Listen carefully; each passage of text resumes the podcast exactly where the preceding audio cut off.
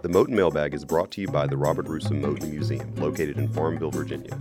The Moton Museum is a civil rights museum focusing on the history of Prince Edward County between 1951 and 1964.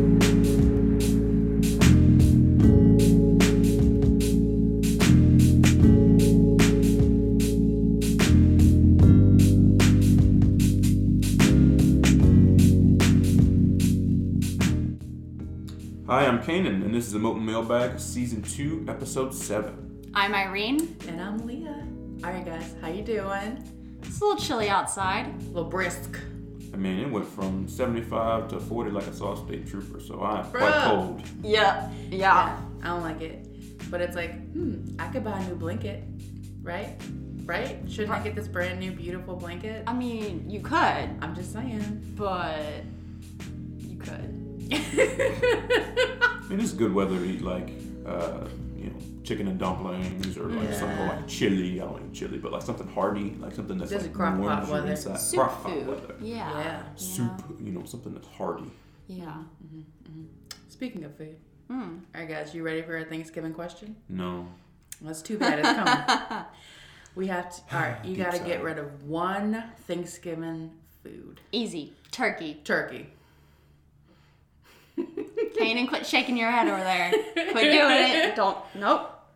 Stop that. You can't get rid of the only. It's not Thanksgiving if there's no turkey. People don't. Not everyone eats turkey though. Just Yeah, some people don't eat turkey. However, you can't like not have like turkey is quintessential for Thanksgiving. Like it mm. is Thanksgiving. Like But the you have to president doing. it? You know, I, I, I, you don't have That's to why we the president it. pardons the turkey, Yes, so we don't eat turkey. it. You do the And that's pardon. one more reason to not eat turkey.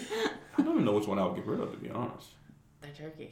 Cranberries. Anything related to cranberry. You know, like the cranberry jelly that's not actually cranberry things? Anything related to cranberry can go. Really? Anything. Is that your favorite part? Which is annoying. But anyways, cranberries. Really?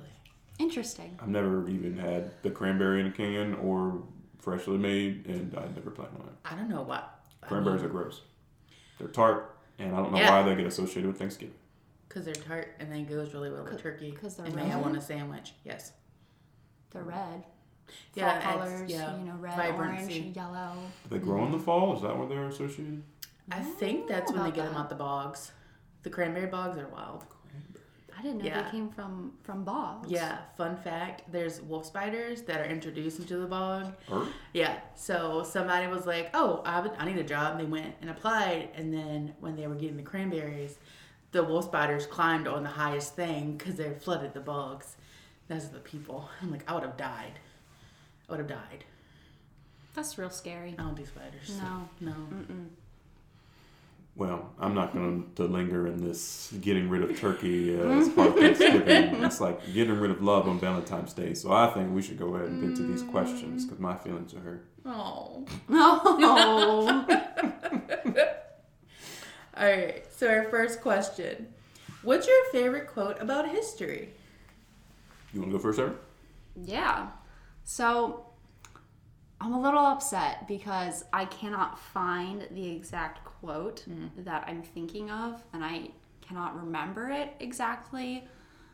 But it goes somewhere along the lines of history in the future in the present in the present it's not a coincidence. History is a series of choices Yeah. that we make that lead up to what is currently happening. You know we sort of the idea that we foresee the future because we're making these choices and we can you know not always accurately predict but for the most part you know we can predict what's happening and we understand what's happening now because we can look back at those choices that we made in the past Any correlations? Yeah. Yeah. That makes sense. Yeah, I think in a similar vein for me, uh, any quote, which is I don't I don't I don't even pick one specific because there's so many quotes kind of similar to this, but basically just any quote about knowing your past to know your future, Yeah. kind of kind of thing, or any foolish person who doesn't look at their past is you know history's doomed to repeat itself. Like any of those, Yeah. you know, myriad of quotes of that way. Um, there's a, a a word in I believe the language of Ghanaian language. I mean, this idea, this word Sankofa, right, which is, has always resonated with me strongly. Uh, and the picture of Sankofa is a swan with like with his head turned backward, Um, if you Google it, you'll see two images. One is the swan, and the other is like a heart, a special special design heart. But essentially, saying you have to know your past before you can know your future, and before you can, so you can have a better future. Yeah. Um, any myriad of the quotes about that are kind of my my favorite, my go to. Yeah. I um I picked a Baldwin quote. I read a lot of James Baldwin earlier this year, and the quote is, "People are trapped in history, and history is trapped in them." I'm like, yep, that seems about Yeah. right. Mm. Because obviously, as a historian, you see history everywhere because is mm-hmm. everywhere, and the choices that people made and the mm-hmm. impacts and impacts that came after. Mm-hmm. Yeah, definitely trapped in it. So Yeah. Good. Next question. yeah, And this one's mine. Yes. Right? Oh, okay. um, I was like, just making sure. And y'all going to catch me if I'm paraphrasing, but basically, it's, it it reads like, is it better to rename or recontextualize? So, my opinion on this is I think you have to do a little bit of both. I think if you rename and you don't recontextualize, then what you've done is surface level. You know, you haven't done anything that sort of really goes in to address the problem at hand to deal with the situation. And you know, and vice versa. If you recontextualize, but you leave the name, it's like, okay, you know, we're still there's some sort of non-acknowledgement it mm-hmm. seems about whatever it is that this person has done that drove it to be recontextualized. Mm-hmm. So No, I was going to say, I think for the sake of this question, we can include also monuments, like Yeah. either taking down, recontextualizing, Yeah. renaming. I think you Well, can consider monuments, mm. schools, roads, whatever. But I think it's all encompassing. And you know, I, the big one right now that a lot of people are looking at is Civil War. You know, mm-hmm. the generals and the leadership from the Confederacy. You know, we have primary source documents that tell us the Confederacy was founded on the basis of slavery, on keeping black people, African Americans, as slaves. That was the entire point. They fought to have this ideal of oppression saved you know and so when we idolize or you know just really engrave literally engrave these mm-hmm. names into our buildings onto you know our street signs or schools whatever you know we sort of leave the ideal that they are in a high place of honor when they fought for the oppression you know it seems why would we want to idolize that Well, and you're that's a very important point because you look at the time period in which all of this is happening. I mean, Jim Crow era, right? Like it's not 1870s, it's not the 1880s. It's in Yeah. response to Reconstruction, um, and you know the Confederate statues here in Virginia that arose or often were around really the early turn of the 20th century. Um, put up very intentionally Yeah. as, as a response, and you can go back and look at the remarks of folks who gave the speeches when the statues were erected. You can go back and look at their thoughts outside of that and see what these folks were thinking and why they did what they did. You know, I I, I too think it's got to be it's got to be a little of both, and you know, doing that work, helping out here locally um, with Longwood University and renaming buildings and, and understanding why it's important to to, to do that. Um, I think if in 50 years people are renaming stuff still, like I think that that's their prerogative, right? But I think it has to be okay for our mindset, our opinions, our ideals to kind of maybe change or evolve when, when we presented with new information. Mm-hmm. And I think Leah and I have this conversation quite often that humans are very imperfect. Mm-hmm. Um, Yeah. And so here at the museum, we're really quick to say, you know, don't demonize, but don't deify these Right. individuals because they're humans and they're imperfect. Mm-hmm. And everybody's got a skeleton or two in their closet. And so when Yeah. you find out about it, does that negate all the good work? Not necessarily, but it makes them human, which is imperfect. yeah and then it allows a person to be a whole person. Mm-hmm. Like they get to be a person, period. Yes. Versus this grand figure to aspire to. Mm-hmm. And like I definitely agree with rename and recontextualize. Mm-hmm. You know, watching the monuments being taken down on Monument Avenue in Richmond, I was like, all right, cool. Okay, this is ha- oh, it's really happening. Okay, Right. and then watching it happen, and like, all right, so what's next? Right. And I, th- I like when I drive home, I have like two hour drive. So this is what I think about when I'm driving home. It's like, uh, well, if you keep the pedestals up, then that way you have that mm-hmm. to start the conversation. Like, this is why this is here in this mm-hmm. place. This is why it was taken down. So that mm-hmm. gives the removal and the recontextualization to explain that the people who were in power put this up because they were looking back on what they want it to happen, which is the oppression mm-hmm. and the dehumanization mm-hmm. and the use of economic labor, mm-hmm. physical labor, and let's be clear, the sexual labor Yeah. of people with no control. Yeah. Versus in 2020, who's a citizen has changed.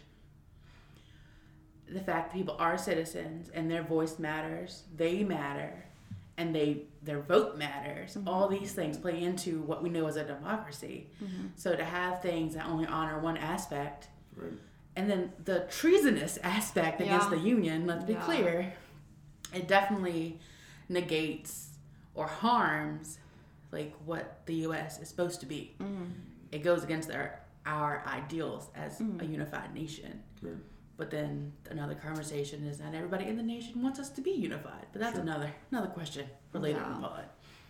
So Yeah, I mean, I think you know monuments in general. I mean, in an ideal place, in an ideal world, like our institution wouldn't exist, right? We wouldn't need this reminder of what happens when you mm-hmm. don't yeah. live up to American ideals, and mm-hmm. what happens when you mistreat people for just having a skin complexion that they can't control, right? Like, we, Yeah. and ideally, we wouldn't need them, but we do. You know, we do have them, and it's important that we do continue to remember because if we don't, you know, back to the quote question, like history's going to repeat itself, right? And, Yeah. it, and it still is repeating itself. Yeah. Yes. One of my, and I should have actually said this, um, you know, if you wondered what you'd be doing during the Holocaust, during the Right. civil rights movement, you know, you're doing it right now, right? Because that stuff is still happening. It may Yeah. look different, it may manifest itself in a different way, but it's still occurring. Yeah. So, on to question three. Yep. So my question is, how can someone preserve their site or building? That is an excellent question. We could start a whole series on that. um, honestly, since I've been here in 2016, the amount of calls, the amount of emails, requests I've gotten just to have more information about how we became an institution, uh, it, it's been a, it's been a lot, right? Um, I think we're very lucky, very fortunate that we had kind of the stars aligning in the way that they did for our institution to exist. Um, and so, actually, let me give you our 30 second kind of elevator pitch version of, of, of what that was. Um, so, this building, which was the first black high school in Prince Edward County, was a building, a school until around 1993. Uh, some concerned citizens wanted to purchase the building with the idea of turning it into a museum. The county charged them approximately $300,000. This building was not worth $300,000, but all that to say, they did raise that money in the early 90s to purchase this building around 1996. And then in 1998, after frustration from the state level at not being given state historic landmark status, in 1998 we received national historic landmark status, um, and then therefore kind of retroactively get granted that state kind of recognition. Um, and then we opened up as a museum in 2001. So in, in our case, you know, we were were lucky on a, on a lot of fronts, right? We had a building that structurally was pretty sound, you know, although in 19, in 2000 it was uh, 69 years old in, two, in the year 2000 in 2001 70 years old um, when they opened up uh, as a as a museum for the first time but we're very lucky because they didn't need to do much work structurally because the building was standing we're also lucky and fortunate that just the energy here in Prince Edward County, you know, we coalesced around this history, right? This was a super necessary thing for this community to do because they didn't want this history to be wiped away. And I think that's because of the nature of what this history is.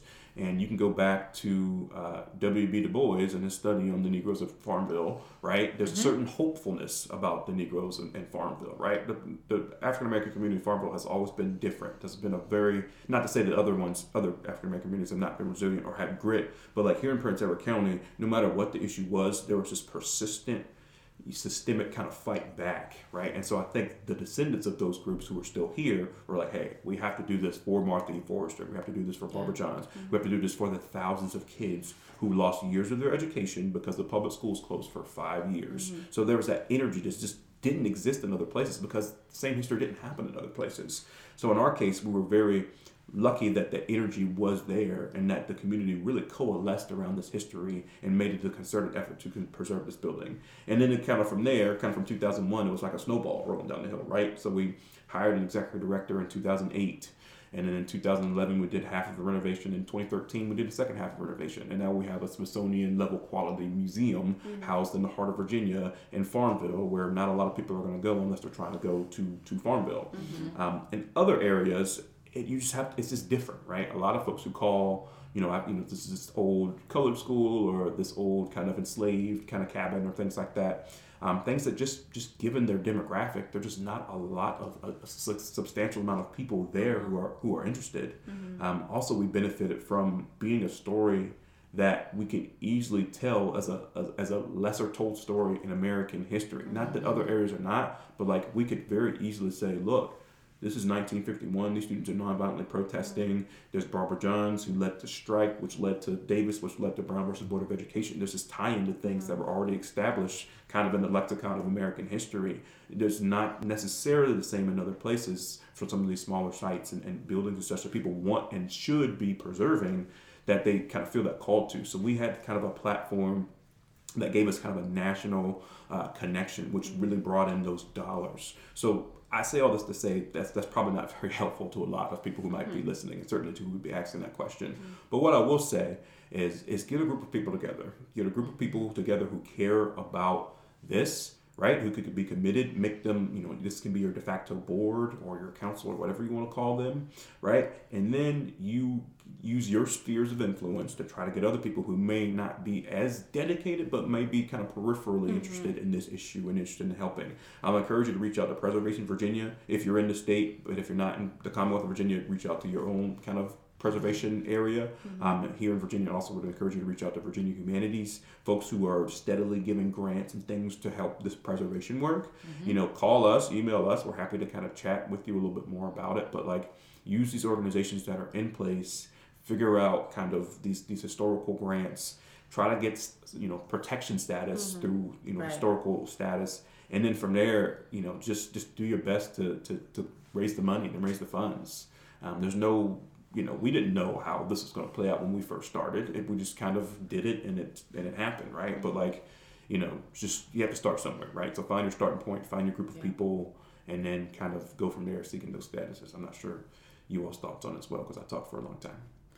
I mean, just but like picking back, picking back onto that. So you have a site. What's your site significance? Like, mm-hmm write it down. Mm-hmm. What's your site's narrative? Write it down. So in your narrative, which groups can you add in? Mm-hmm. Which names can you tap into that may be a resource? So kind of like build a network for the site and then start applying for grants. Mm-hmm. Like find a good grant writer because that's like the essential. And then because you already know why your site's significant, you have to like market it as well. And then depending on like if it's a building when was it built? How was it paid for? Mm-hmm. So thinking like air structure, New Deal money. Mm-hmm.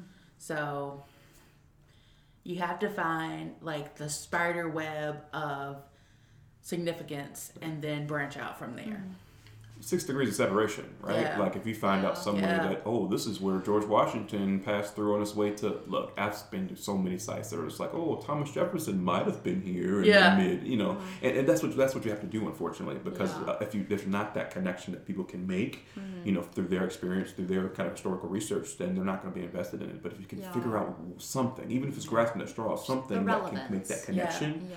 you know, they might make it a little bit easier. Mm-hmm. mm-hmm. And it also seems, you know, you can preserve a site or building, but what happens with the history? Mm-hmm. You know, yeah. Why should the history remain relevant to the mm-hmm. youths? You know, yeah. When they're learning about this, why should they want to say, "Oh, that's interesting"? Like, kind of want to learn more about that. Mm-hmm. Yeah, relevancy. Yeah, Absolutely preserving the story as well as the physical being. Yeah. Here in Virginia, we have standards of learning. I know, I don't know if we have any out of state listeners, but if you do, you probably have Common Core, but Virginia has SOLs. Mm-hmm. Um, so, you know, if you are, or if you go to private school, maybe you don't have either. But um, every pretty much history unit somewhere has mm-hmm. something about local history, right? So mm-hmm. making that kind of plea yeah. to be like, hey, this is our local history, mm-hmm. not state, not national, but our local mm. history and this is important for us to preserve. That way, you can get the buy-in from the schools, um, you know, in, in, in, the area, and maybe that'll give you some, know, help you build some traction yeah. in that mm-hmm. regard. Mm-hmm. Um, I, there, there's so many sites that, that need preserving, um, and, but only a limited amount of dollars. But um, like I said, your national humanities, um, you know, NEH, uh, Virginia Humanities Agreement, Virginia, your preservation organization for your state can be of great guidance um, and, and potential monetary donations. There, there are a lot of dollars out there. There are a lot of grant dollars. Um, finding a grant writer is, mm-hmm. is crucial. Mm-hmm. Um, but if you can't, because sometimes they could be expensive, learn. You know, I, I, guess that's the thing, right? Get the reps and learn how to find somebody who will proof and consult with you to help you become, you know, be as good as you can at running these grants and getting approved for these grants because there's so many sites out there that need to be preserved. Yeah. Anything else from you all? I think, I think I'm good. Yeah. Have a have a happy Thanksgiving, everyone. Happy turkey. Yeah, I think this episode will come out on the 23rd. So Thursday should be Thanksgiving.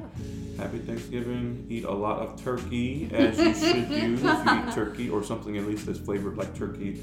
Um, we'll be back in your speakers and your earbuds in about a week's time. If you have questions, email us info at motonmuseum.org or DM us on social media. Thanks. Bye. Bye. Thanks for listening.